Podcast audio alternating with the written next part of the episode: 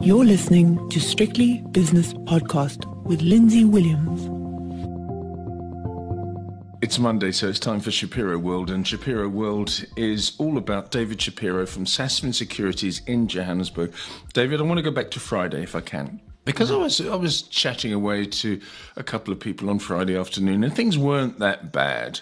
But there was there was sort of a nervousness about the market, and when I say the market, I mean the U.S. equity market. And then suddenly, you know, I switched off a bit. I think I w- watched a football match, incidentally, which is not unusual. And then about ten o'clock my time, I and I looked at my screen, and goodness me, there was a rout in the United States. And I thought, well, this doesn't look good. Maybe Monday's going to be one of those sort of black or even maybe not black, but grey Mondays. And it hasn't really panned out that way. But the point is that the market almost said to itself, interest rates are rising, inflation is rising, there's a war on the fringes of Europe, and things are not looking good, and May is coming up. And so it went on. And I said to myself, why haven't people seen this before? Why is it suddenly happening now? What is your interpretation of Friday? And then we'll come to Monday. I think that it it's an accumulation of things, and then eventually, um, I think investors say, "Okay, I've had enough. You know, I'm getting out for whatever reason." And I think up to then, there's there's a um, hoping for some good news on whatever front. I, I find it very difficult to articulate and to explain. I, you know, even though we've been feeling nervous, you've always got um, an underlying feeling that, or a hope that things may be stabilized. You know, maybe we're not reading it properly. But I think this is a kind of blow off that uh, we needed. Um, when I say blow off, we've had a few of these along the way and uh, you know, hopefully, I think when uh, hopefully that uh, at these levels we'll start to see better economic data coming through and things stabilize. But you can't bank on it. You No. know, don't don't bank on hope. That's that. Um, when I say hope, I- um, I mean it's um, you you're you're looking for better news, but uh, you can't rely or do anything until you see that news, until it becomes clear to you. So um, until then, you just trade you trade the market. You know, you just say, okay, it's weak, it's going to remain weak. I'm staying away from it. And uh, when when news changes, then you can decide, you know, what to do. It's just a blip, but though, isn't you it? can't. It's, it, it is just a blip, isn't it? Of course it is. I mean, it's, it's just a, a small I- blip. yeah. Yes? I, I think yeah, I think it's a blip um, in in the sense that um, there will become you know things will start to turn around, but I think against the backdrop, don't expect a 2021 market, don't expect a 2020 turnaround. You know those kind of vibrant runaway markets. I think it's going to be it's going to claw its way up, you know, crunch its way up, simply because we are going into a period of higher interest rates. And uh, as those interest rates creep up, of course, there's alternative um, investments available. People will relook and say maybe bonds are attractive, maybe properties attractive. We know that liquidity is being withdrawn from the market, so um, it's going to be a lot tighter. So you're going to have to literally, you know, do your homework a lot. You're going to do a lot more homework, and you've got to try and find those companies that are doing okay and doing well. You can't just throw a dart at the uh, dartboard at the newspaper and say, "Oh, that sounds like a good company." So the game stops, and those kind of shares, I think, are going to find it more difficult to uh, to do well. And and and we see it here, Lindsay. You can see it in some of the companies now. You know, all those smaller caps that everybody was crowing about, Yeah. you know, doing well and had their had their day in 2021. I think starting to battle now. Let me tell you about battling. I sent out a tweet around about lunchtime South hmm. African time, and I just uh, called it hmm. the destruction of the diggers. In other words, companies that dig stuff out of the ground. And these have been the, the stalwart of the JSE hmm. and also the stalwart of the Treasury as well, because of the tax revenues from these companies that have done so well. And suddenly, they fell in a heap. And okay, uh, we can understand that, but they almost led the commodity prices down. Because I'm looking at my CRB index screen now, it's flashing away in front of me. Crude oil, and that's West Texas crude, down 5.6%. Brent crude down 5.5%. What else have we got here? Yeah. Gold down 1.8, silver down yeah. 2.4. You can go on and on and on. Palladium, go look at Everything's palladium. down. Uh, I haven't got Palladium, palladium, now. ten percent. Yeah. Mm. It's quite extraordinary. And suddenly people said, well, that's nice. We've made an, an enormous amount of money, uh, but now we're getting out. What was the trigger? Is a strong it's US dollar China. or what? Or China No, this China. morning? China. Yeah. Tell me about But having shut down Shanghai, Yeah. there's now now fears that they're going to shut down Beijing. And That's- uh, that's you know, you, you're Mm. cutting uh, 20, 40 million people, spending people. You know, I know that China is big, but I mean, you're basically th- these this is the heartland of China. So you're cutting it off, and of course, uh, there are going to be implications for the global economy. You just you're going back to lockdown. You know, we're going back to, to the early days of the pandemic.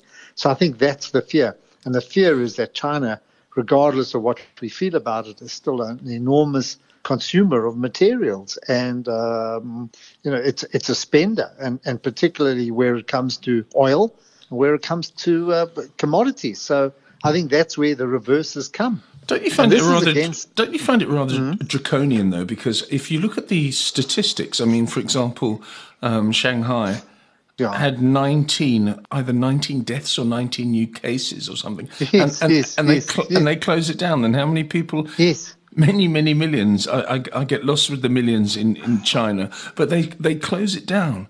What is the reason for that? Do they know something? Are they not telling us the correct statistics or the real statistics? Or are they just being, as I said don't again, know. draconian? What is I- the reason for this? It is draconian. I don't know. That's the way that they're approaching it, you know, zero COVID. But I think what we're learning in so many other countries is that you just got to let it go, you know, and, and people build an immunity for it.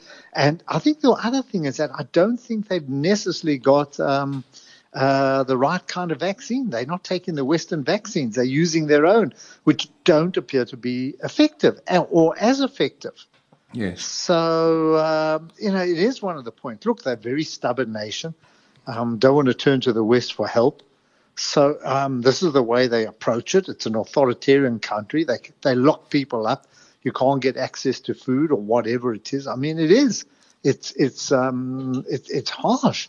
Do you know what they do, that's David? how they approach it. Just on, on that note, and maybe some people don't know about this, but there was uh, several housing complexes. You know, it was a rented housing complex, for example, one in, in Shanghai, and the authorities knocked on the door and said, "Right, you've got to get out now because we're turning this into a vaccine, almost like a vaccine hotel, and you, will, you people." Will be isolated in this place. So you get kicked out as a family, and other people are put in there to be in isolation. It's quite astonishing. Can you imagine that happening anywhere else in the world? of course not, apart from North that's, Korea. That's China. No, I mean that's when you live in an authoritarian country. That's what they can do, and you can't. You ha- You don't have rights. You don't have human rights. So, uh, but that's what's caused the market. I think. I think that you know China is going back to the, the days of the twenty. You know of 2020. Um, it's it's it's been a dramatic uh, cou- you know, couple of months for the China, for Chinese stock. I was looking at Naspers and Prosus, and I remember I came under huge criticism because we eased some people out um, at a time, you know, when there was that switch, Yeah. and uh, just just felt that okay, this is enough. I don't like what they're doing. Um, I'm ge- I'm getting out, whatever it was, and I came under a lot of criticism uh, from clients, you know, from for, for doing it for whatever. And when I look at the prices since then, you know, people don't don't come back and say, "Well, you were right," and I didn't think I was going to be right. You know, I took a chance. You didn't I want to be right, I but you were right. I didn't. Yeah, I didn't right because I felt that we were too overexposed to something that was concerning me. yes. And uh, when I look at the prices now, I mean, they're dramatic, dramatic falls even from that day. So you know, we, we're just we're just going further and further downwards. So you know, our market, which was which we were, I'm talking the JSE, that you know we were celebrating in the early months because of exactly what you said. The mining stocks were lifting us, money was flowing into banks, and retailers were stable. Uh, you know, we've now fallen below seventy thousand. Yes. So having been up around about, I think at one stage, six or seven cents, as, as seven percent, Yes. we've reversed from that and we've fallen now below six. So we're we're down. I estimate now at about four percent, five percent down, you know, uh, on the year. Um, but that's having come from that level. and and and a lot driven down by those by mining stocks. I've, Lindsay, I haven't seen Anglo's take a dip like this ever. I No. can't remember. I can't remember. Just- it's it's yeah, a massive you know, company. it's not as massive as it used to be. Situations, But this this Mm. is extraordinary. Before we get on to the company specific stories and the impact on the South African economy and the fiscus, let's have a look at uh, geopolitics just very briefly because it Yeah. is quite important. Look at President Xi. Look at Putin. Look at Kim. Look at obviously a tiny economy and it's got nothing to do with things apart from the fact that he might be launching um, uh, some sort of rocket that can have a nuclear warhead on it. Erdogan in Turkey. It seems to be a trend. It seems to be growing as well. There are certain leaders that are uh, becoming quite influential, and I find it a quite disturbing trend. And um, from a personal point of view, and also from a financial markets point of view, do you see? That, do you see it's moving that way? Those those people that I've Oh, just I, mentioned. I tell you what's allowing it. I tell you what's opened the way is that um, Western government. If you look at the U.S. Oh, they're or wherever you look at West, they are there. Even if you look at France, I mean, even if you take a look at the French election, Mm. the population's polarized. There's extreme left, extreme right, or I, I, I don't want to classify people, but there's people both sides of the spectrum. But there's no there's no middle ground, and and that's a worry.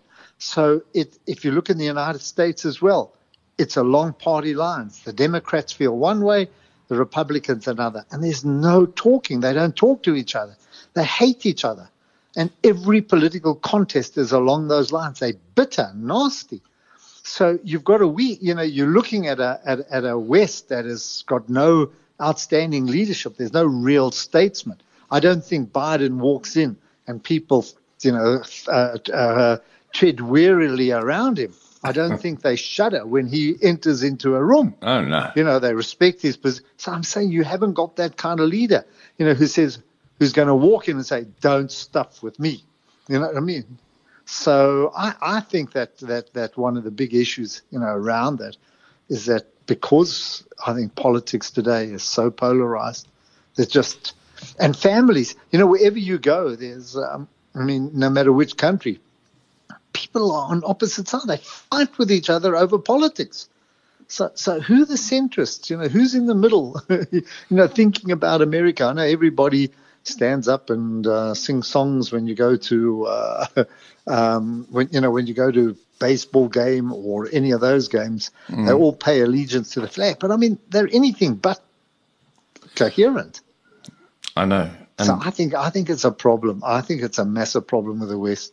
It is a massive problem, and a problem with the West tonight as well. Which I mm. uh, I'll mention this. You don't have to comment upon it, but there's a TV station launching tonight called Talk TV. It's hosted by Piers Morgan, and he's interviewing oh. Donald Trump tonight. And if you mm. could ever mm. come across two more has been people in, in, in, in the world just slapping each other on the back. Uh, I, I don't know if you can find two more. Then good luck to Yeah. you. But the Yeah. this is the sort of thing. It's a populist. It's a populist movement. And Xi, Putin, Kim, Yeah. Erdogan, and there's probably a few others as well in African countries. I don't know, but anyway, as we speak, the S and P, um, well, 37 seconds ago was down 1.4 percent. It's only down 1.1 percent at the moment. But David, there's been some announcements on the JSE Securities Exchange today, uh, the Stock Exchange News Service, Foschini, Royal Bafokeng, Sasol. Astral, Standard Bank, PSG, any of those companies that took your fancy or didn't take your fancy? Um, nothing of great significance. I think I think I've been watching the actual movements uh, along the way. I looked at SAS. I don't. You you, you know what? The thing is that when you look at um, or you look at production reports, you've actually got to understand where you are. You've got to have a spreadsheet. You've got to be an analyst so you can actually compare things and uh, you know uh, identify where where they are. Um, I think with with with with Astral as well. Even so, it's almost um, you, know a lot of these reports would worry me, and, and I say this for the US as well, is they were in a you you know they're historical. They they didn't really apply to or haven't really applied to where we are or where we're heading uh, from now. So I mean, even Astral, you know, they've had some very good numbers, I think, which depicted uh, a pickup in pricing and uh, and and also demand. But I, I worry about the food companies just digressing a bit, is whether they, you know, at what point uh, are they going to be able to, um, at what point do they stop passing on cost increases and do they take, um, you know, they take the cost increases um, at their margin? In other words, uh, lowering profits, because I think that's what's going to happen globally in, in, in the food producers. Um, and, and and when you look at the sea of red, I'm not sure that anybody read the read the what's the name statements. Read reads the um, the SENS announcement. There was nothing really out of Standard Bank. I think it's nothing more. That's something to do with the Yeah, reporting to the uh, international, uh, the, the, the Chinese bank that's a shareholder in them anyway. Um, but the more important thing for the for the South African economy is that it's been reliant. You know, tax receipts have um, have been boosted by. Uh, the boom in commodities and the boom in the prices of, of commodity uh, companies, and therefore they have to pay money to the fiscus. Um, this could be quite bad for the rand, and I'm I'm, I'm surprised that